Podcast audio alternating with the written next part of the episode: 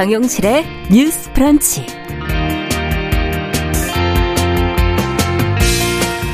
안녕하십니까. 정용실입니다. 건강보험 재정 적자 문제는 어느 정권에서든 큰 고민거리였지요. 지난 정부는 이런 문제에도 불구하고 보장성을 크게 강화하면서 아, 이 정책을 문케어라는 별칭을 붙이기도 했는데요. 어, 현 정부는 이를 포퓰리즘으로 규정을 하고 또 보장을 까다롭게 하는 쪽으로 방향을 잡아가고 있습니다. 건보 재정의 문제를 바라보는 정부의 시각, 그리고 또 거론되는 방안들은 무엇이 있는지 오늘 좀 자세히 이야기 나눠보겠습니다.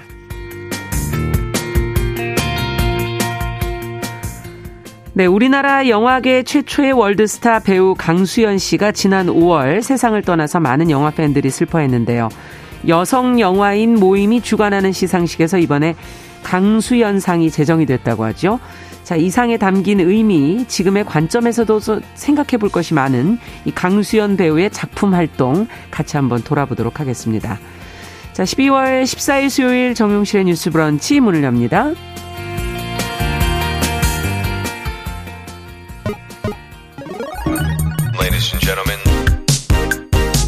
새로운 시각으로 세상을 봅니다.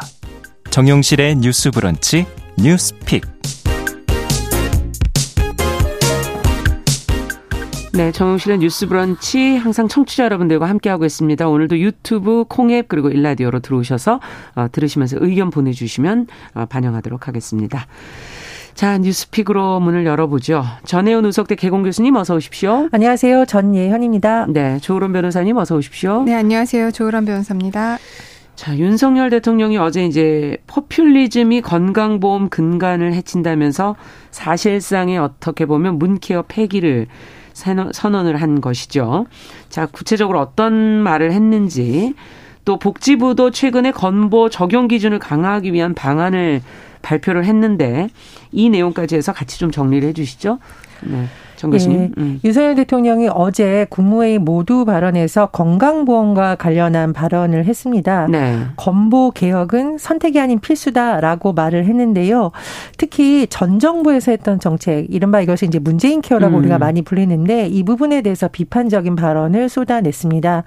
지난 5년간 보장성 강화에 20조 원 넘게 쏟아 부었는데 의료 남용을 방치해서 국민에게 부담이 전가되고 있다라고 비유를 했고요. 네. 또 인기 영합적 포퓰리즘 정책이 재정을 파탄시킨다라는 취지로 발언을 했습니다. 그리고 이와 관련해서 그러면 건보가 어떻게 개편이 될 것인가 음. 일단 좀 추측을 해보면 보건복지부가 지난 8일 건강보험 지속 가능성 제고 방안 등을 공청에서 발표한 내용이 있는데요. 네. 그 내용을 중심으로 한번 설명을 드리겠습니다.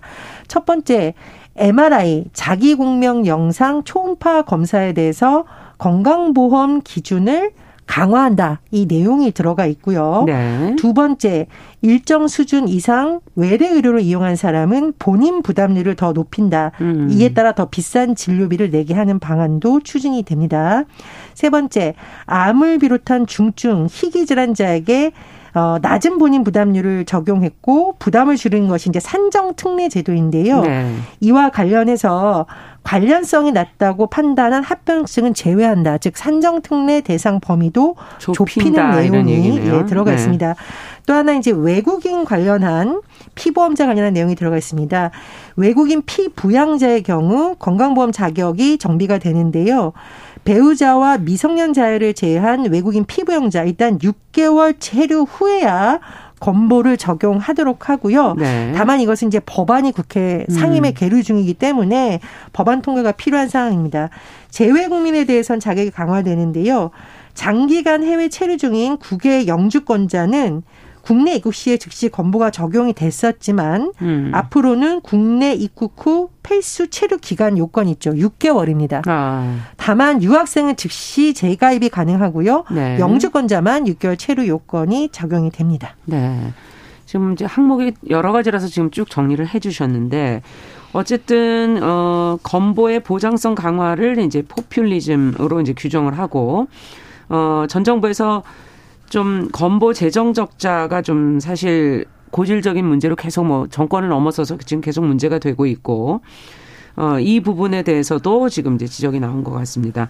두 분께서는 어떻게 보시나요? 지금 예, 현재 상황에서 건자, 어, 건강보험 문제 일단 정부의 기본 입장이 과다 의료라든지 아니면 외국인 의료 쇼핑 이런 것들로 인한 건보료 누수를 막 가서 재정을 확보하고 중증 질환이나 필수적인 의료에 대해서는 이제 강화할 방침이라고 하는데요. 네. 이 방향성에 대해서는 어느 정도 공감을 할 수밖에 없을 것 같습니다. 음. 최근에 이제 감사원에서도 건강보험 재정관리 실태 보고서를 이제 하나에 제출을 했는데 네. 여기를 보면 이제 2070년에 65살 이상의 인구 비율이 46.4%가 된다고 어, 절반이 합니다. 가까운 인구의 절반이 음. 이제 고령화가 진행이 된다라고 하는 건데 그렇게 된다면 아. 현재 국가의 전체 의료비가 증가를 하겠죠. 아, 그렇죠. 증가가 되면 이제 건보 재정에 심각하게 부담이 될 수밖에 없습니다. 음. 그리고 현재에도 지금 계속해서 그 건보 재정에 있어서 그 부담이 늘어난다라는 거는 각종 통계로서 나오고 있는데 네. 여기에 대해서 뭐 국고 지원이라든지 아니면 이 건보료를 어떻게 좀 더 우리가 재정을 확충할 것인가 음. 이런 부분에 대한 고민보다는 그러니까 뭐 앞 서 뭐 보수 정권이던 음. 진보 정권이던 계속해서 어떻게 보면 케어를 늘리는 방향으로 해왔거든요. 네. 근데 사실상 케어를 늘리는 것이 선진국형 의료 체계임은 분명합니다. 네. 그런데 이 부분에 대해서 우리가 재정적인 문제를 보지 않고 계속해서 늘리다 보면은 결국에는 그 부담이 국민들에게 돌아오거든요. 음. 그렇기 때문에 어느 정도는 재정적인 문제를 우리가 다시 한번 짚고 넘어가야 될 부분이 음. 있다고 생각을 하고요. 그 부분에 있어서 기존에 확대했던 음. 그런 부분에 있어서 뭐 누수라든지 아니면은 과다 의료에 대한 심사 기준이 조금 미약한 부분이 있었으면 이번 기회에 한번 검토를 하고 음. 조금 더 합리적인 기준 그리고 세세한 기준을 좀 만들어서 진행을 하는 것이 바람직하다고 생각을 합니다. 네. 정 교수님께서는 어떻게 보십니까? 예, 건강보험 제도에 있어서 누수를 바로 잡는다던가 음.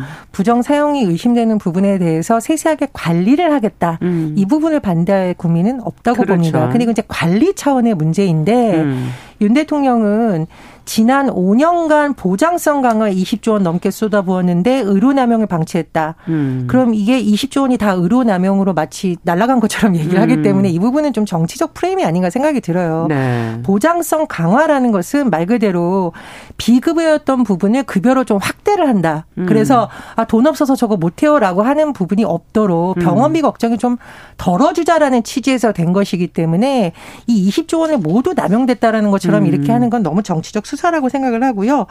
두 번째로 문재인 케어에서 했던 내용을 보면은 저소득층 의료 지원 확대라던가 임플란트, 본인 비용 음. 경감, 종합병원 2인실, 3인실 건보 적용 이런 내용이 다 들어가 있습니다. 네. 따라서 건강보험이라는 제도의 본래 목적을 생각을 했을 때 의료 취약 계층이라던가 민간 실손보험의 의료의 혜택을 받지 못하는 층에 대한 부분이 충족되었냐 음. 이 부분도 같이 봐야 되는 거지 네. 이렇게 누수가 됐던 사례를 들어서 마치 건보 재정 모두가 파탄이 났다거나 잘못 음. 사용되었다 이렇게 평가하는 것은 너무 한쪽 면만 부과시킨 것이 아닌가라는 음. 우려가 됩니다. 있습니다. 네. 어, 건보 재정이 지금 악화된 이후로 그 MRI 뭐 초음파 검사가 많이 거론이 지금 되고 있는데요. 건보 적용 전에는 사실은 MRI는 좀 비쌌기 때문에 저희가 어, 아주 불가피하지 않은 경우에는 잘 쓰지를 않았던 것 같고 지금은 상당 부분 지원은 되지만 어, 검사가 늘어난 건 뭐 현실이니까요. 그게 모두 다 남용이라고 과연 볼 수 있는 것인지 이 부분은 좀 어떻게 볼까? 이 건보 재정 악화된 부분을 저희가 조금 더 들여다보죠. 그 특히 문제가 지금 되고 있는 MRI 그리고 초음파 검사 관련해서 네. 2018년도에는 이제 이게 문제형 문재인 케어를 이제 적용했던 첫 해였는데요. 네. 이때가 이제 1,891억 원이 들어갔었습니다. 진료비가 음. 초음파랑 MRI 진료비로. 그 부분으로. 그런데 3년이 지나고 나서 이제 2021년에 다시 측정을 해보니까 1조 8천 476억 원인 겁니다. 음. 3년 사이에 10배가 이제 진료비가 늘어난 거죠. 아. 그만큼 어떻게 보면은 이전에 MRI나 초음파를 진료하지 않았던 사람들이 음. 이제 건강보험이 적용이 되니까 많이 이제 검사를 했다라는 건데요. 네. 이게 늘어났다고 해서 이거를 줄여야 된다라고 접근을 하는 것, 그러니까 비용적인 측면에서만 접근을 하는 건 좀 바람직하지 않다라고 봅니다. 음. 그러니까 이게 늘어난 거는 맞죠. 그만큼 네. 사람들이 이제 예전부터 검사를 하고 싶었는데 너무 비용이 비싸니까 못한, 못한 네. 부분도 있고 이제는 좀 건강보험이 적용이 되니까 검사를 음. 해봐야겠다라고 음. 생각을 해서 늘어난 거가 있을 수는 있다고 음. 봅니다. 그런데 이것을 의학적 인 근거라든지 어느 정도 상관관계를 파악하지 않고 이거를 급여를 적용을 하니까 음. 늘었다. 그러니까 줄여야 된다. 이거는 좀 맞지가 않는다는 음. 거죠. 그 부분에 있어서 우리가 이러, 이만큼 진료비가 늘어났는데 그만큼 예방적인 효과는 얼마였는지 음. 그리고 실제로 질병을 발견한 건수는 얼마가 그렇죠. 되었는지 그렇죠. 여러 가지를 있는지. 파악을 해보고 음. 이제 접근을 해서 이 부분에 대한 어떤 누수가 있다 아니면 자격 기준을 강화할 필요가 있다라고 한다면 그 음. 그 부분을 조금 개선을 해야 될 필요성이 있는 것이지 무조건 늘어났으니까 막아야 된다 이런 음. 비용적인 접, 접근은 굉장히 신중해야 된다라는 게 네. 된다라는 생각입니다. 네, 단순 어, 비용 증가만을 따질 것이 아니라 그것이 가져오는 예방 효과라든지 부수적인 다른 어, 효과는 없는지도 검증이 필요하다 지금 그렇게 얘기를 해주셨고요. 정 교수님께서는 어떻게 보십니까? 이게 우리나라 건강보험 제도가 해외에서 음. 굉장히 부러운 제도, 많은 나라에서 주목하고 있는 이유는 음. 쉽게 말해서 병원비 걱정을 그래도 국가가 나서 좀 덜어준다 이런 음. 차원에서 우리가 자꾸 봐야 되는 거거든요. 네. 그래서 변호사님이 너무 적절히 잘 짚어주셨다고 생각을 하는데 MRI에 들어가는 비용이 늘었다. 이거는 보장성을 강화해 주니까 국민들이 너도 나도 이용한다 이렇게만 단순히 해석할 수 있는 음. 문제가 아니라는 거죠. 말 그대로 음. 예전에는 아 이제 MRI 한 번 하려면은 월급의 몇 퍼센트 몽땅 날라가니까 좀 아파도 안 해도 되지 않을까라는 사람들이 그래도 이젠 좀 해볼 수 있지 않을까라는 네. 측면도 있을 거라고 보고요. 예. 두 번째 고령화라는 영향도 있을 겁니다. 이런 음. 좀 복합적인 요인을 봐서 정부가 지적을 했어야 조금 더 설득이 있다고 생각을 하는데 다만 누수를 막아야 된다 이 부분은 반대할 국민이 없다고 제가 누차 말씀드리는 게 네. 감사원이 지난 7월 발표를 보면 MRI에서 1,600억 원, 1,606억 원 규모의 급여 기준 위반이 의심된다.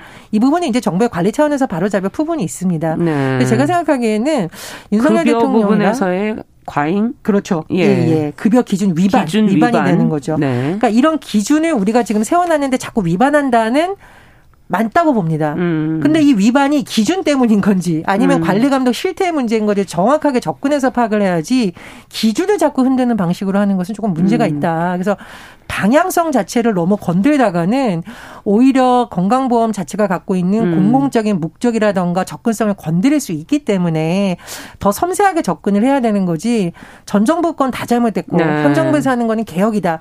이렇게 한다면은 국회에서의 반응도 좀 문제가 생길 거라고 생각을 하고요.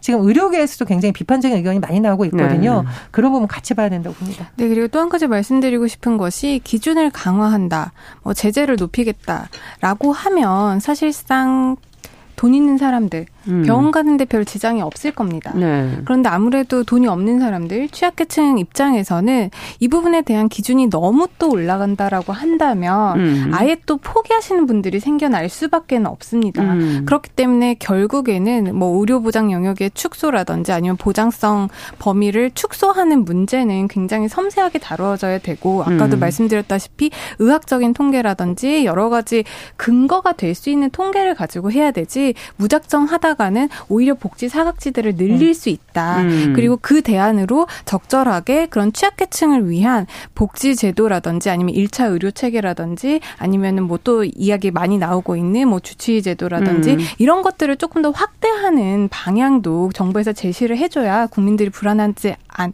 불안감을 느끼지 않지 않을까 생각이 듭니다. 네, 지금 뭐 몇 분께서는 이 건보가 수익 사업이냐 이런 지적도 해주시고 또 몇 분께서는 의사들의 과잉 진료도 문제다 이런 지적을 지금 상반되게 해주시는데 앞서도 어, 정 교수님께서 말씀하신 것처럼 관리의 문제, 누수나 부정 사용이 되는 것에 대한 관리의 문제, 어, 특히 행령이라든지 내부 행정상의 어떤 빈틈 이런 부분도 한 번은 짚어봐야 되지 않을까요?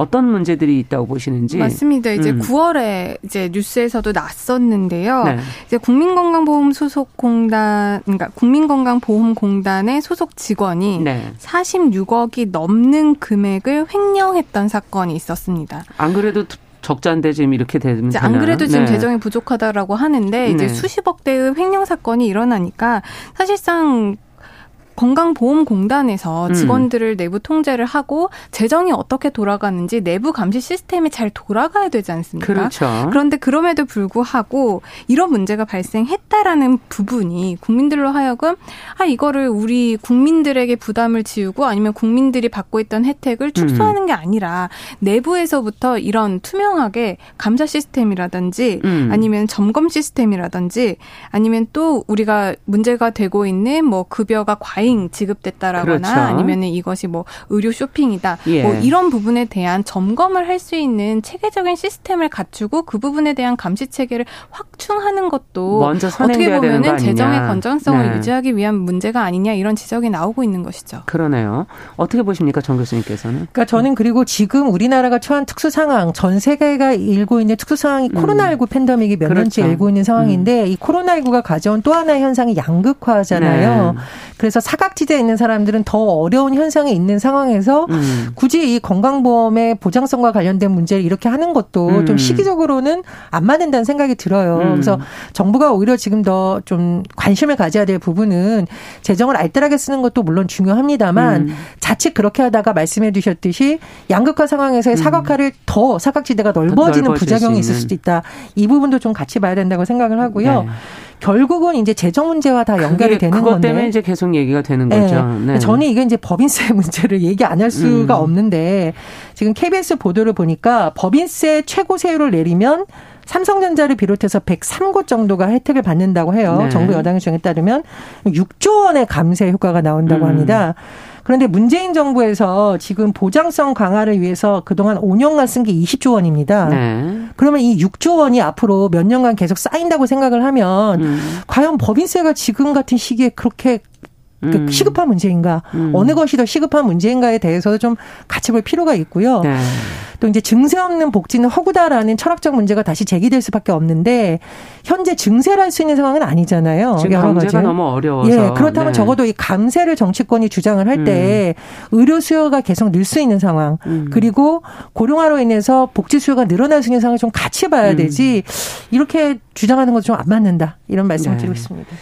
자, 지금 이제 처음 얘기가 된 게 건보의 어떤 재정의 문제, 적자의 문제에서부터 이제 시작이 된 건데 세부적으로 올해 또 일몰되는 국고 지원 문제가 또 있지 않습니까? 이 복지부에서 이런 것들을 고치겠다고 뭐 이제 거론하는 것들이 있고 올해 일몰되는 국고 지원 문제 이것도 저희가 좀 주목해서 봐야 될 문제인 것 같은데 어떻게 보십니까? 이분 재정에서 지금 의료보험이라는 건 모두에게 평등하게 지금 되어 있는 보험이고 앞서 말씀해 주신 의료의 사각지대라든지 힘든 사람들에게 더 뭐 지원이 가거나 더 넓게 보장해 주는 부분은 의료 수급 뭐 이런 정도로만 지금 되어 있는 거죠.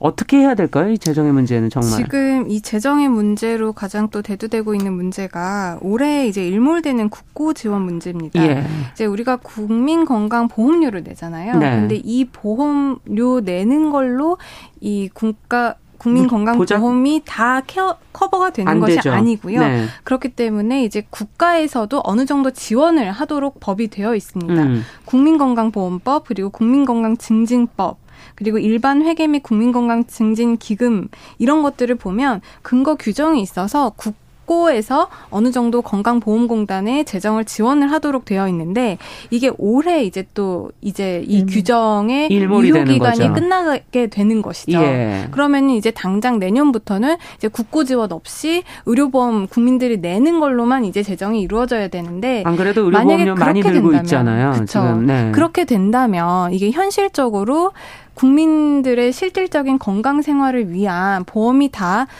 현실화가 되지 못하고 음. 여러 가지 커버가 되지 않는 부분 그리고 재정적인 부족 부분이 일어날 수 있다라는 문제가 있기 때문에 네. 계속해서 이거를 유지를 해야 된다라는 부분에 대한 입법 노력이 있습니다. 그런데 아직 이 부분에 대해서 지금 올해까지 규정이 유지가 되는데 아직 그런 법, 법안 소위가 음. 통과가 되지 못한 상황이어서 이 부분에 대해서도 빨리 입법부에서 해결을 해주셨으면 하는 문제가 있는 거죠. 네, 과연 어떻게 해야 될까요? 이 재정 적자를 언제까지 이걸 문제 이 문제는 좀 근본적으로 좀 생각해 볼 부분은 있는 것 같은데요. 음. 근데 고령화는 우리가 피해갈 수 없는 음. 부분이겠죠. 그러니까 뭐 보수 정부든 진보 정부든 그렇기 때문에 복지에 대한 관심이 높아지는 거고 그렇죠. 복지의 큰 틀에서 이 재정을 어떻게 할 것이며 어, 세금 문제는 어떻게 할 것인가에 대해서 사람 사실은 좀 장기적인 안목이 음. 필요하다고 보고요. 윤석열 정부에서 재정 건전화라는 거를 하는 어떤 방법론은 저는 필요하다고 보겠죠. 근데 음. 문제는 이제 재정 건전화를 하기 위해서 복지의 영역이라던가 음. 보편적이라던가 공공성이 중요되는 부분에 자꾸 이렇게 어떤 문제를 음. 하는데 그걸 가지고 정말로 이렇게 고령화라든가 양극화 시대에 있어서 필요한 수요를 감당할 수 있을지에 대한 것을 좀 국민들한테 설득을 해야 음. 문제가 되지 안 그러면 이게 정치적으로 전 정권이라든가 전 지난 정부에서 했던 거와 자꾸 차별화를 위해서 그런 부분을 흔드는 건 아니냐. 문제는 그렇습니다. 예, 예. 그런 예. 부분에 접근을 하면 안 된다고 보고요. 예. 어, 좀 더 장기적이고 통계적인 관점에서 봐야 된다고 생각을 음. 합니다. 그리고 또 하나 이게 우리가 지금 우리 국민들의 욕구가 음. 어디로 가고 있을까? 음. 뭐 최근에 뭐 10년, 20년 사이에 우리나라 국민들이 왜 북유럽, 서유럽 복지제도 굉장히 부러워하잖아요. 네. 그 공통적인 특징이 뭐냐면은 적어도 우리 아이들 그리고 음. 노인들이 아픈 거 음. 먹는 거는 적어도 걱정 없이 해주는 게 최소한은 음. 돼야 되지 않냐는데 이 먹는 것이 무상 복지 그래서 음. 이 이제 무상 복지라던가 무상 급식은 이미 급식, 이제 보편화되고 뭐, 예. 있는 거고요. 네. 그다음에 이제 의료와 관련된 부분인데 무상 의료까지는 못 음. 가더라도 적어도 이제 보장성을 강화하는 쪽으로에 대해서는 어느 정도 저는 사회적 합의가 되고 있다라고 생각을 해요. 네. 그래서 이 재정을 잘 관리하는 것이 정부의 역할입니다만은 큰 흐름을 역행해서 가는 것은 국민의 동의를 얻기 좀 어렵지 않나 이렇게 생각이 음. 듭니다. 저도 말씀드리고 싶은 게 있는데 제가 이번에 건강보험 국고 지원이 음. 이제 12월 31일부로 일몰되는. 일몰된다라고 네. 말씀을 드렸잖아요. 이게 일몰이 돼서 국고 지원이 중단이 되면 그 부족한 부분. 재원을 음. 충당을 하기 위해서 건강보험료 인상이 불가피합니다. 네. 근데 이 문제, 일몰 조항이 뭐 작년에 생겼고 뭐 5년 전에 생긴 문제가 아니에요.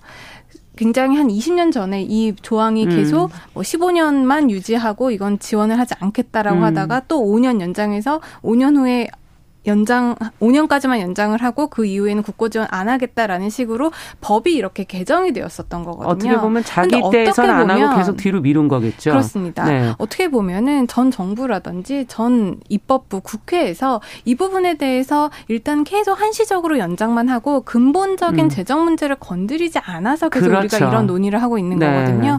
그렇기 때문에 이번에 법을 또 한시적으로 연장을 할 수밖에 없을 겁니다. 아직 통과가 예. 되지는 않았지만 그런 그런데 이번엔 한시적으로 연장을 할 부분만 아니라 근본적인 재정에 대해서 어떻게 확충을 하고 그렇죠. 교수님이 지적을 하셨던 바와 같이 계속해서 고령화가 되면은 이건 건강보험에 예. 대한 수요, 재정 음. 지출이 음. 커질 수밖에 없는 영역인데 그 맞습니다. 그 부분에 대해서 재정적인 문제를 어떻게 할 것인지 확실히 짚고 넘어가야 될 문제가 국민들과 소통이 합니다. 좀 필요한 부분이기도 음. 하고요. 건강보험 전체 구조를 과연 어떻게 짜야 될 것인지에 대한 근본적인 고민도 그와 함께 더불어 이루어져야 되는 거 아닌가. 과연 보험이라는 것이 보편하기만 하면 과연 되는 것인가는 모든 부분을 한번 좀 근본적으로 들여다볼 필요가 있을 것 같습니다. 자, 오늘 뭐 건강보험 얘기하다 보니까 그냥 시간이 다 흘러가고 두 번째 뉴스로 좀 가보도록 하죠. 어, 패션 스타일리스트라는 직업이 뭐 청소년들이 굉장히 선망하는 직업 중에 하나인데 뭐 스타하고 가까이 있을 수도 있고 어, 화려해 보이기도 하고 과연 무엇을 하는지 또 궁금해 하시는 분들도 많은데요. 대부분 어, 이 스타일리스트가 되기 위해서 거쳐야 하는 이 어시스트 단계에서 열악한 급여와 노동 환경으로 힘들어하는 분들이 많다 그럽니다. 과연 어떤 것이 그 안에서 들여다봤을 때 문제인지 노동 환경은 어떤지 그들에게 어 노동법에 혹시 위반 요소 같은 것은 없는지 짧게 좀 먼저 얘기해 주시고 저희가 들여다보도록 하죠. 네, 스타 연예인들의 의상을 챙겨주는 패션 스타일리스트 이분들을 또 서포트해주는 어시스트들이 있는데요.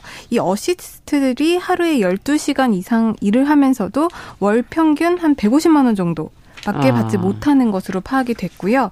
정식 근로계약서 이런 것도 작성하지 않아서 음. 법적 보호의 사각지대에 놓여 있습니다. 그리고 그것도 모자라서 도시 노동자의 평균 생활비보다도 적게 버는 어떻게 보면 적자 노동을 그렇군요. 하고 있다고 언론에서는 보도가 되고 있는 상황입니다. 네. 자, 11시 30분부터 일부 지역에서 해당 지역 방송 보내드리고 저희가 관련 내용 어, 패션 어시스트, 어시스트들의 어, 노동 환경 조금 더 들여다보면서 이야기 이어가겠습니다. 뉴스픽 이어갑니다.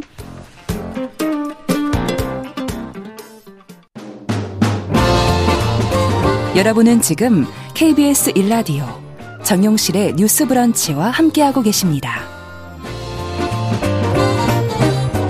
네. 조 변호사님께 다시 한번 좀 여쭤볼게요. 다시 한번 조금 정리를 해 주시죠.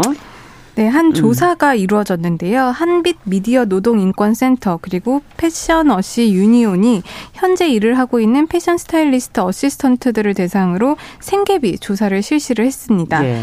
이제 지난 8월 23일부터 9월 13일까지 패션 어시스트 86명을 대상으로 이루어졌고요. 네. 응답자의 95%는 여성이었습니다. 그렇군요. 그리고 평균 연령이 스물 그러니까 24살 정도, 음. 24.8세로 청년, 여성의 비율이 압도적으로 높은 부분이 이 분야인데요. 네. 여기에서 이제 문제가 된 것들이 한 다섯 가지가 있습니다.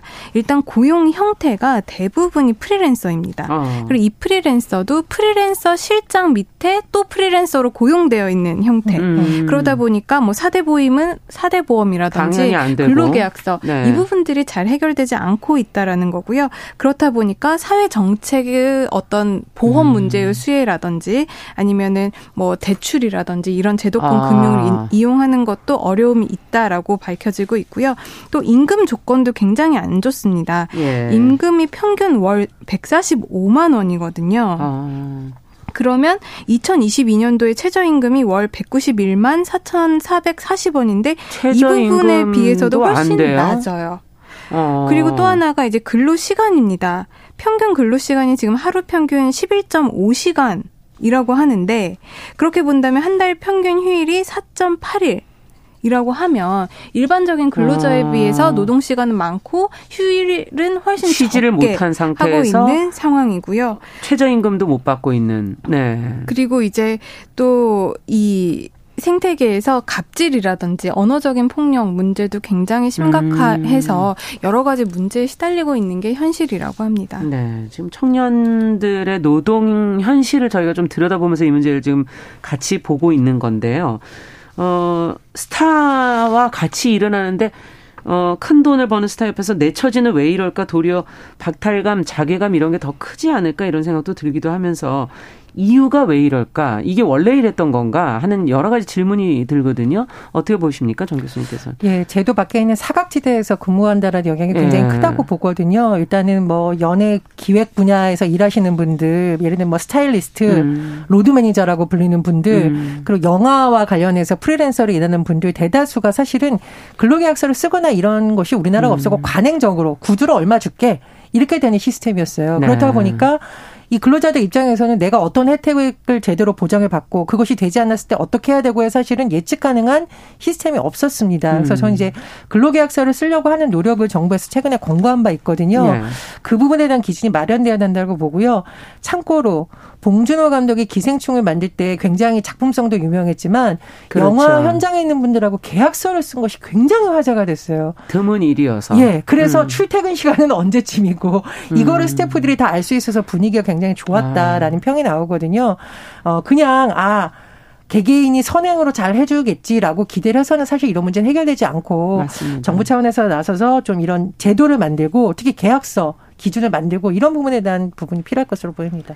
네. 네. 저는 이 부분에 대해서 구조적인 문제가 있다라고 보는데 음. 일단 이 부분이 어떻게 보면 자기가 좋아하는 일을 음. 하는 영역이에요. 그러다 보니까 페이라고 네. 하는 건가요? 그러다 음. 보니까 이제 열정 페이를 요구하게 되는 부분이 있고 또 일을 하는 입장에서도 어, 내가 좋아서 하는 일이니까 이 정도는 감수해야 되지 않을까 이런 생각이 있다 음. 보니 그걸 악용하는 사례 그리고 그거를 악용을 해서 법을 근로기준법을 위반하는 사례까지 많이 적발이 되고 있는 것이고요. 네. 또 하나는 이 패션 분야 그리고 엔터테인먼트 분야가 인맥 위주로 돌아가다 보니 음. 내가 너무 나의 권리를 주장을 하다가는 이 업계에서 살아남지 못하고 뭔가 아. 나쁜 사람으로 낙인 찍힐지도 음. 모른다는 그런 두려움 네. 그런 것도 있고 또 하나는 이제 이제 뭐 패션 업체들이나 뭐 대규모 엔터테인먼트사들이면 어느 정도 감, 관리나 감시 감독이 정부 당국에 의해서 이루어지겠지만은 소규모 업체들 아니면은 음. 그냥 개인 실장 이렇게 이루어지는 곳들이 많기 때문에 사각지대에 놓일 수밖에 없습니다. 그러네요. 이 부분은 우리가 구조적인 문제를 잘 파악을 해서 정부에서도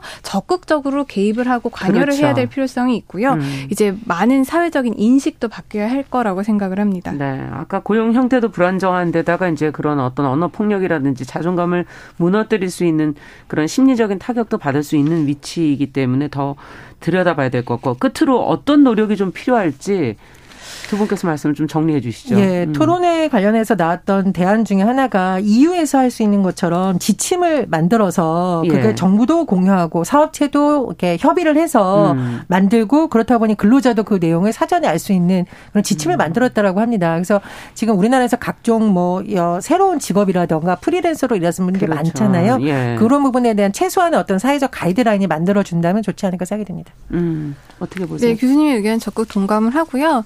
그런 사회적인 가이드라인도 맞춰야 되고 법적으로 감시 체계도 훨씬 더 음. 발전을 해야 되는 부분이 있고요. 음. 내 권리를 그냥 나의 열정으로 사귀지 마시고 음. 적극적으로 음. 권리를 주장을 하고 권리를 주장을 했을 때 그거를 나쁜 눈으로 바라보지 않고 그걸 음. 적극적으로 수용할 수 있는 선진적인 의식 문화도 바뀌어야 되지 않을까 싶습니다. 네, 지금 9639번님께서 2005년 방송 카메라 어시스트로 한 달에 한 번 휴무 평균 18시간 어, 월급 75만 원 사대보험 미가입이었다는 얘기까지 전해 오셨습니다. 청년 노동의 문제는 근본적으로 이런 부분까지를 다 들여다보는 노력이 무엇보다 선행돼야 될 것 같습니다.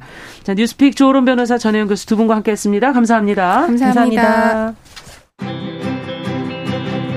남성의 입장에서 여성의 입장을 이해하는 그래서 사실 이 역지사지의 태도가 한국 사회로 지금 필요한 것이 아닌가 그 어떤 사람들은 삼루에서 태어났으면서 자신이 삼루타를 친 것처럼 생각하며 살아간다라는 음. 말이 있어요. 하충이다, 이충이다. 이거는 네. 순전히 사람의 그 아. 잣대로 이야기를 하는 거예요. 음. 곤충이 우리 사람보다 몇 억 년 먼저 지구에 나왔거든요. 세상을 보는 따뜻한 시선. 정용실의 뉴스 브런치.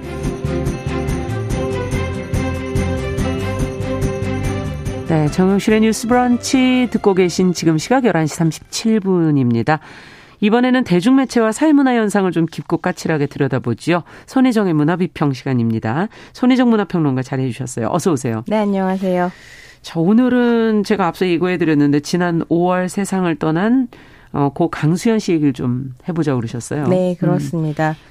올해 여성 영화인상에서 음. 이제 강수연 상을 새롭게 이제 제정을 하면서 어, 소개를 좀 드리면 좋겠다라는 생각이 들었고요. 네. 올해 여성 영화인상부터 살짝 소개를 드리면 좋을 것 같아요. 네. 이게 이제 한국 영화 산업 내에서 활동하는 여성 영화인들의 협의체인 여성 영화인 모임에서 여성 영화인을 발굴하고 지지하는 의미에서 아. 매 연말 개최하는 시상식이거든요. 그렇군요. 올해는 이제 12월 15일에 진행될 예정입니다. 음. 네.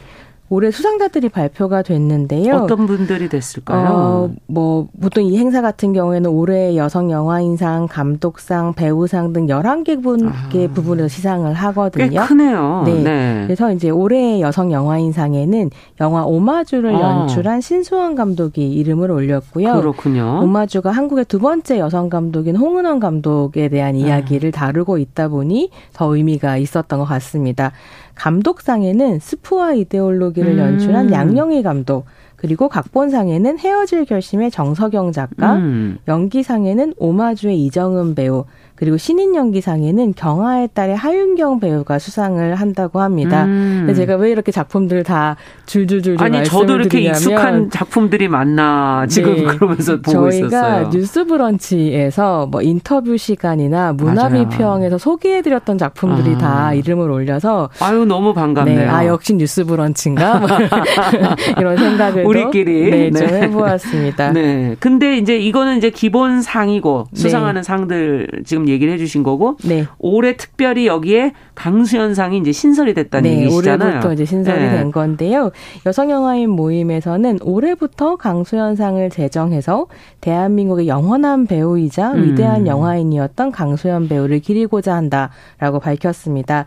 남녀 구분 없이 연기, 아. 영출, 시나리오, 제작 등 영화 산업 각 분야에서 기여하고 미래를 더 열어갈 가능성이 큰 이들을 격려하는 상이라고 이제 얘기하고 아예 있고요. 잡았군요, 주제를. 네. 네. 뭐 남녀 구분 없다 이것도 좀 흥미로운 그러네요. 지점인 것 같아요. 네. 첫 수상자는 배우 문근영 씨가 선정이 아. 되었습니다. 뭐 문근영 배우 같은 경우는 잘 아시는 것처럼 강수현 선생님과 마찬가지로 아역 배우 출신이고요. 아, 네. 장하옥년 어린 신부 등에서 이제 정말로 근사한 연기를 음. 선보이면서 설명이 없을 정도로 큰 사랑을 받았었고 그랬죠. 영화, TV, 연극 등 이제 분야를 확장해 가면서 음. 활동을 해 왔고요. 2017년에 급성 구획 증후군이라는 병을 이제 앓으면 진단받으면서 수차례 수술을 받는 투병 생활을 하기도 했거든요. 그랬군요. 이제 건강하게 잘 회복해서 복귀를 한 상황이고 어. 2021년에는 꿈의 와조, 현재 진행형 등 단편 영화를 또 연출을 했어요. 어, 이제 활동 그래요? 영역을 연출로까지. 연출로까지. 네. 어. 그러다 보니까 어쩌면 1회 강수연상에 가장 걸 맞는 그러네요. 배우 아니었나. 여성 영화엔 아니었나 이런 음. 생각이 듭니다. 앞으로도 또 어떤 뭐 배우나 어떤 여, 어, 영화인들이 상을 받게 될지 한번 또 네. 기대가 되고요. 그렇습니다. 자, 근데 이제 이 상을 계기로 해서 저희가 강수연이라는 배우에 대해서 오늘 좀 얘기를 해보자 그러셨잖아요. 네. 네. 사망 직후에 사실 우리가 좀 조명을 했었어야 되는데 네, 시기를 좀 놓쳤고 네, 아쉬웠었습니다. 네. 한번 그 강수연이라는 배우는 어떤 배우였을까요? 한번 네. 정리를 어, 해주신다면. 진행자께서는 강수연 하면 어떤 영화가 제일 먼저 떠오르세요? 아무래도 상을 받은 뭐 시바지 그다음에 뭐 아재, 아재, 머리를 바라제. 깎은 네. 아재 바라제 아무래도 예. 그렇죠. 음. 그러니까 강수연 배우 하면 역시 한국의 최초의 월드스타로 기억이 되는데요. 맞아요. 그를 월드스타로 만들어준 작품들이 음. 지금 언급하신 87년의 음. 씨받이하고 89년의 아제 아제 바라아제입니다. 아, 이게 이렇게 오래됐군요. 네, 꽤 오래된 작품들인데 여전히 굉장히 생생하게 네. 다가오고요. 강수연 배우가 씨받이로 베니스 국제 영화 영화제하고 맞아요. 낭트 3대륙 3대륙 영화제에서 여우주연상을 수상한 다음에 음. 또 아제아제 바라아제로 모스크바 국제 영화제에서 여우주연상을 받으면서 이제 한국 영화의 위상을 높였고 월드스타라는 이름을 받게 되는 그렇죠. 거죠. 네. 근데 이게 좀 재미있는 건 강수연 배우가 1966년생이세요. 네. 참 아깝다 이런 생각이 음, 들기도 너무 젊은 나이에 이렇게 이제 이름을 알리기 시작한 때가 21살 뭐 이 정도였던 거거든요. 그랬군요. 근데 더 놀라운 건 뭐냐면 왜냐하면 이때가 이미 데뷔 18년 차였습니다. 그러니까 데뷔를 어, 아역 배우였는데 네, 69년에 4살의 나이로 4살에 네, TBC 동양 방송이죠. 전속 아역 배우로 데뷔를 했고요. 아. 뭐 슬픔은 이제 그만 비둘기의 합창 같은 영화에 주연으로 출연을 했었습니다. 아. 근데 제 기억에 남아 있는 강수연은 누구냐면 1983년에 KBS 청소년 드라마 고교생 일기의 주인공으로 어, 나왔었거든요. 기억하세요? 네. 어. 그래서 왜냐하면 그때 저 제가 초등학생 당시 국민학교인데 네. 이렇게 책받침에 사진, 사진 코팅해 가지고 맞아 갖고 다니고 이랬었는데 그때 어. 이제 하이틴 스타로 강수연부터 시작해서 뭐 채시라 하이라 이런 아, 배우들이 등장을 맞네요. 하잖아요. 그 이제 드라마에서 손창민 배우와 함께 출연을 하면서 아, 너무 생생히 저는 기억나네. 네, 그야말로 하이틴 스타의 이름을 예. 올렸고요. 예. 20대가 되면서 이제 성인 배우로 이미지 변신을 하기 위해 노력하던 음. 중에 만났던 작품이 87년의 씨받이였습니다. 맞아요. 이 이후로 미미와 철수의 청춘 스케치 뭐 아제 아제 바라 아제 음. 추락하는 것은 날개가 있다 같은 작품에 출연을 했고요. 80년대 뭐 한국 영화는 강수연 없이는 그렇죠. 얘기를 할 수가 없고 맞습니다. 1990년이 되면 경마장 가는 길, 예. 그대 안의 블루, 뭐 처녀들의 저녁 식사 같은 작품으로 음. 도시 여성, 엘리트 여성의 이미지를 선보이면서 또 80년대하고는 그렇죠. 또 다른 어떤 모습을 보여주었죠. 그리고 2001년이 되면 SBS 드라마 여인 천국 그것도 기억이 생생하네요. 네, 정난정 역을 네. 이제 연기하면서 그 SBS 연기 대상을 수상했습니다. 음. 그러니까 뭐 배우로서는 사실은 거의 뭐 최정점에 늘 있었던 배우였다고 음. 할수 있고 근데 이제 강수현 배우 같은 경우는 연기뿐만이 아니라 영화계의 다양한 활동을 함께 했는데요. 스크린컷도 수호천사단을 맡았었고요. 2015년부터 2017년까지는 부산국제영화제 집행위원장도 네. 역임을 했습니다. 영화인들의 든든한 아군 같은 존재였다. 음. 큰 누나 같았다. 이런 표현들도 글쎄, 있는데 사후에 그런 얘기들이 많이 나왔어요. 네, 되게 유명한 영화 대사 중에 베테랑이라는 영화에 음. 이런 대사가 있어요. 우리가 돈이 없지 가오가 없냐? 뭐 이런 네. 대사가 있는데 요 대사 자체가 원래 강수연 배우가 영화인들한테 자주 하는 말이었다고 해요. 그렇군요. 그걸 이제 유승환 감독이 가져가서 영화에서 썼다라고 네. 하는 게 또 후일담처럼 있습니다. 네, 지금 김희영님께서도 돈이 없지 가오가 없냐. 의리 있고 당당했던 음. 깡수연 배우다 이렇게 지금 써주셨는데. 네. 어, 그 중에서도 이제 앞서 얘기해 주신 그 대표작이라고 할 수 있는 이제 월드스타로 가는 네. 시바지라는 작품. 지금 같으면 이 작품 나왔으면 여러 가지 논의가 됐을 것 같아요. 예, 뭐 당시에도 좀 분분한 논의가 음. 있었을 것 같은데요. 근데 당시엔 제가 영화 담론을 잘 모르던 때라 근데 워낙 유명한 작품이기는 합니다. 음. 이 영화 자체가 조선 시대를 배경으로 하는데요. 그렇죠. 영화가 딱 시작이 되면 거의 초반부에 어떤 자막이 흐르냐면 그 뒤에 이제 양반집에서 제사를 지내고 음. 있고 자막으로 죽은 자가 산자보다 더 대우받던 시대 라면서 음. 영화가 시작되거든요. 그러니까 이게 이제 임권택 감독이 시바지에서 보여주고 싶었었던 조선이라는 그렇죠. 나라, 어쩜 한국의 가부장제의 성격일 맞아요. 텐데요. 맏며느리가 아들을 못 낳자 이 집에서 아이만 대신 낳아줄 시바지를 드리기로 합니다. 그렇게 해서 천진난만하면서도 성적 에너지로 이렇게 넘쳐나는 음. 10대 소녀인 옥녀가 시바지로 이 집에 들어오게 되는데요. 음. 여러 가지 우여곡절 끝에 옥녀가 아이를 아들을 이제 낳게 음. 되지만 결국 도 도구로만 쓰이다가 버림받게 되고 비극적인 결말을 맞이한다. 이런 내용을 담고 있고요.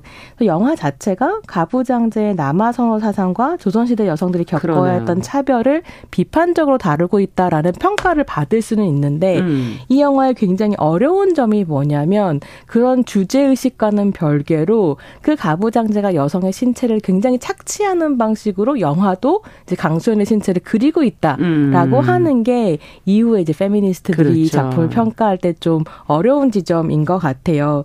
특히나 영화 자체를 보면 이제 80년대 에 나온 작품인데 80년대가 한국의 에로무비가 굉장히 많았던, 인기를 끌었던 음. 많이 만들어졌던 그런 이제 분위기가 있었는데 이 에로 영화가 인기를 끌던 시대적 분위기 안에 시바지를 놓고 봐도 음. 전혀 뭐 어색함이 없을 정도로 작품성은 작품성대로 있지만 여성에 대한 성애와 대상화라고 그렇죠. 한건 꽤 이제 심각한 부분들이 음. 있는 거죠. 그래서 이게 여성을 담는 시선 자체가 너무 남성의 시각적 쾌락에만 초점이 맞춰져 있다라는 음. 점에서 비판적으로 볼 수 있는 부분도 있는 작품입니다. 맞아요. 어, 강수현 배우는 어땠을까요? 이, 이 역을 하면서 네. 이 작품을 대하는 태도는 어땠을까요? 어, 뭐 굉장히 단순하게 네. 말하는 사람들은 뭐 강수현 배우가 그렇게 임권택 감독의 영화에서 여성을 대상화하는데 앞장섰다 이런 식으로 이제 얘기를 음. 하기도 하는데 그렇게 단순한 문제 아니었었던 것 같고요. 음. 90년대 한 잡지 대담에서 강수현 배우가 씨바지에 대해서 이런 이야기를 하는 부분이 있는데 음. 저한테 굉장히 인상적이었어요. 어. 뭐 어떤 얘기를 하냐면 저는 원래 여인 잔혹사를 참 싫어하는데 그런데도 그런 작품들을 많이 한 편이기는 합니다. 음. 근데 씨바지는 그런 작품이라는 생각은 들지 않았고 어려운 시대와 상황에서 열심히 몸으로 살아낸 그런 여자로 봤습니다. 내가 그 시대에 그 여자로 태어났다면 절대로 그처럼은 못 살았을 거라고 생각하고요. 음. 그렇게 열심히 한 인생을 산다는 것이 뭐 인상적이었다 이런 얘기를 하는 거죠. 그러면서 이런 얘기를 덧붙이거든요. 사극이고 얘기도 좋고 또 한참 대리모 얘기가 사회 이슈가 될 때라서 이 아이가 쉽게 음. 이해가 가는 부분이 있어서 해봐야겠다라는 마음을 먹었다라고 이야기합니다. 음. 근데 그 90년대에 또 다른 인터뷰들을 같이 보면 강수현 배우 자체가 남성 중심적인 영화 문화에서 어린 여성으로서 사실은 월드스타가 된 거잖아요. 네. 네. 그 월드스타의 자리를 지켜가는 것에 대한 고민들을 좀 읽을 수 있는 부분들이 음. 있거든요. 그래서 씨바지를 대하는 태도 그리고 사실 자기가 해왔던 작품들이 어떤 식으로 여성을 대상화하고 있었는가에 대한 인식 같은 게 있었던 배우이기도 음. 했고요. 그렇게 보면 강수연의 작품 안에서 이제 그의 신체를 통해서 드러나는 에로티시즘 이라고 하는 것과 페미니즘 문제의식이라고 하는 게 단순하게 분리되는 어떤 것이었다기보다는 그렇죠. 작품 활동 안에서 통합해가는 어떤 것 음. 아니었을까 이런 생각을 하게 되는 부분들은 있습니다. 굉장히 어려운 위치였을 것은 분명하긴 하네요. 네. 어린 나이부터 어, 연예계 활동을 시작을 했고 그 시대가 또 그런 음. 사회였고 그 속에서 네. 처음으로 이런 것을 어 직접 몸으로 표현해내야 하는 그런 위치에 있었기 때문에 음. 고민도 많았을 것 같고요. 네. 근데 그 아재아재 바라아재를 가면서 사실 이제 강수현 배우가 참 어, 대단하다 하는 생각을 했던 게 일단 삭발하는 장면이 네. 방송이 많이 됐었고 어, 둘다 사실 임권태 감독의 작품이네요. 지금 보니까. 네네. 네. 어, 워낙 그 임 감독의 뭐 페르소나다 뭐 이런 표현도 저희가 이제 듣기도 했고. 네. 음, 강수연이 아니었다면 좀 그 모습은 달라졌을까요? 네, 그랬을 음. 거라고 생각합니다. 음. 강수연 배우 자체가 워낙에 몸을 아끼지 않는 사리지 않는 음. 배우로도 알려져 있기도 하거든요. 삭발 장면들 대표적인 그렇죠. 그런 장면 얘기가 되는데요. 임권택 감독 같은 경우에는 이미 이전에 만다라라는 작품이 음. 베니스 영화제에 초청되면서 국제적으로 인지도가 높아져 가고 있던 상황이기는 했습니다.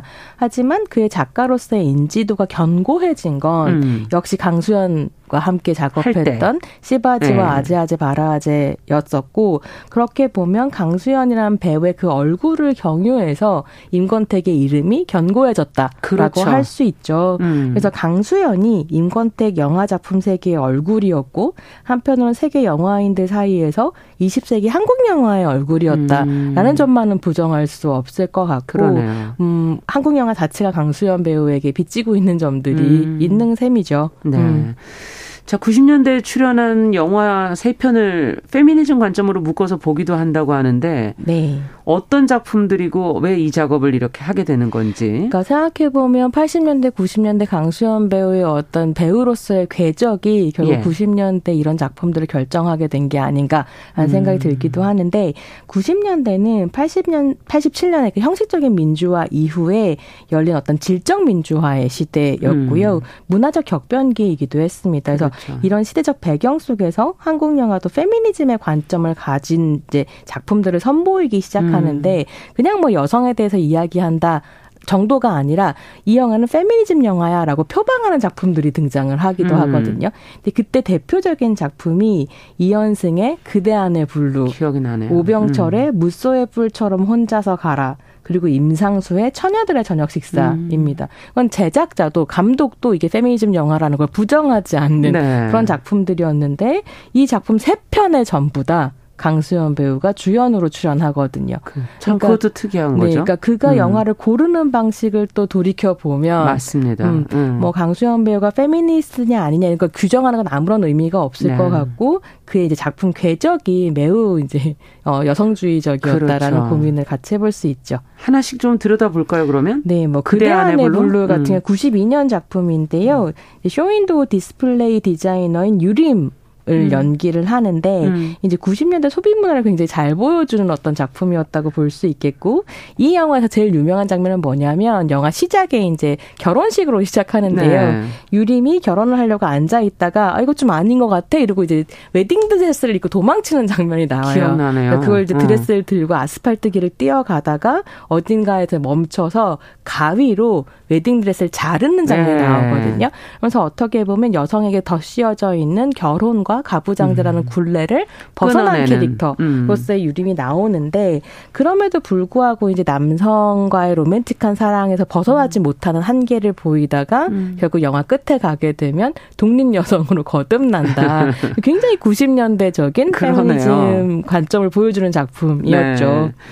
이 무소의 뿔처럼 혼자서 가라는 원래 이제 공지영 작가의 네. 작품이고 뭐 한국 소설 네. 역사에서 대표적인 페미니즘 음. 작품으로 손꼽히는 작품인데요. 여기에서도 이제 남편과 이혼을 하고 음. 소설가로 거듭나는 그러니까 공지영 작가의 페르소나 그렇죠. 캐릭터를 연기하면서 어 굉장히 재미있는 모습을 보여주는데요. 이 작품 같은 경우는 세 명의 여성이 각자의 음. 삶을 찾아가거나 실패하거나 하는 이제 경로를 보여주면서 그대 안의 블루가 한 명의 여성의 이야기였 다고 음. 한다면 이제 세 명의 여성의 이야기로 그 문제 의식이 확장되는 부분이 있습니다. 네, 그렇군요. 마지막으로 그러면 처녀들의 식사는 네, 이게 이제 이후에 뭐 싱글즈 이런 작품처럼 네. 여자 셋이 주인공인 영화에 그, 그 원형처럼 재밌었어요. 네, 보일 수도 있을 텐데요. 네. 여기에서의 호정은 이제 모든 탐구를 끝내고 아주 적극적으로 sexuality를 향유하며 음. 사는 여성인데 또 이제 다른 두 친구들이 자기 sexuality를 발견하는 동안 호정은 또 진정 한 사랑을 찾아가는 반대의 경로를 음. 보여주면서 좀 다양한 여성들의 인생을 보여준다. 음. 좀 흥미롭고요. 이 세 작품 같은 경우에 90년대에도 이 작품들이 정말로 충분히 페미니즘적인가라는 음. 토론들이 되게 활발하게 진행이 됐었거든요. 그렇죠. 그래서 음. 영화 한 편이 뭐 페미니즘을 완성한다, 뭐 강수연의 작품이 그것의 전부였다라고 말하기보다는 그 영화들을 둘러싼 이야기와 담론들이 굉장히 중요했고 음. 이런 건 이제 여전히 사실 2022 년에도 지금 이 작품들을 보면요. 지금도 유효한 문제의식을 가지고 있어서 음. 보고 이야기 나누기 좋을 것 같더라고요. 그러네요. 네. 자, 그러면 강수연 배우에 대해서 이제 시간이 많지는 않고 이제 월드스타 그리고 뭐 부산국제영화제 그 이런 걸로 좀 정리를 좀 해볼까요? 네. 네. 뭐 사실은 이전 그러니까 지금이었다면 강수연 배우가 훨씬 더 활발한 활동을 하지 않았을까 생각되기도 하고 사실 그쵸. 이제 최근의 페미니즘 흐름 안에서 어 나이가 든 중년의 여성들, 음. 중장년의 여성 배우들의 활동이 활발해지고 있어서 강수연 배우도 이런 활동을 시작하지 않을까라는 음. 기대를 받던 시점이었어요. 돌아가신 시점이 맞아요. 특히나 이제 연 안상호 감독의 음. SF 작품인 정이라는 작품에 출연을 하면서 이제 또 다른 이력을 보여주시겠다라고 그렇죠. 예. 생각했는데 예. 유작이 되어버렸고요. 음. 뭐 강수연 배우께서 생전에 그런 말씀 많이 하셨대요. 영화 많이 찍은 할머니가 되고 싶다. 음. 뭐 이런 이야기를 하셨다는데 그 할머니 강수연을 볼 수 없다라는 건 남겨진 음. 우리에겐 참 가혹한 일이지만 어, 그런 우리의 마음을 달래고 강수연을 기리기 위해서 우리가 할 수 있는 건 음. 그의 작품들을 계속해서 이야기하고 또 그렇죠. 기록하고 이러는 것 아닌가. 음. 그래서 이번 여성 영화인 상에서 강수연상을 제정한 음. 것이 참 의미가 있다라는 생각이 좀 들었습니다. 네. 끝으로 강수연 배우의 영화를 좀 보고 싶다. 저희가 음. 지금 여러 편을 소개해드렸는데 네. 또 좀 추천을 해주셔야 되겠죠. 저는 음. 사실 강수연의 살, 그러니까 배우로서 강수연의 삶을 상징하는 단 하나의 장면을 꼽으라면 음. 무소의 뿔처럼 혼자서 가라에 등장하는 장면인데 네. 이게 이제 남편이랑 싸우고 집을 나서 너무 괴로워하는 이미연 배우가 연기한 네. 캐릭터가 설거지를 하다 실수로 그릇을 빼요, 깨요. 강수연 아. 이제 집에서 음. 그래서 막 어쩔 줄 몰라 하니까 강수연 배우가 연기한 캐릭터가 와서 같이 그릇을 깨면서 이거 아무것도 아니야 깨자 이렇게 깨는 장면이 있어요. 네. 근데 그게 강수연이 음. 영화인으로서 했었던 것 같아요. 함께 아니었을까. 그릇을 깨는 사람. 네. 그래서 네. 영화들 보시면서 다시 한번 또 기억해 보셔도 좋겠습니다. 네, 오늘 손희정의 문화비평 강수연 배우에 대한 이야기 나눠봤습니다. 정용실의 뉴스 브런치 수요일 순서도 같이 인사드립니다. 저는 내일 뵙겠습니다. 안녕히 계십시오.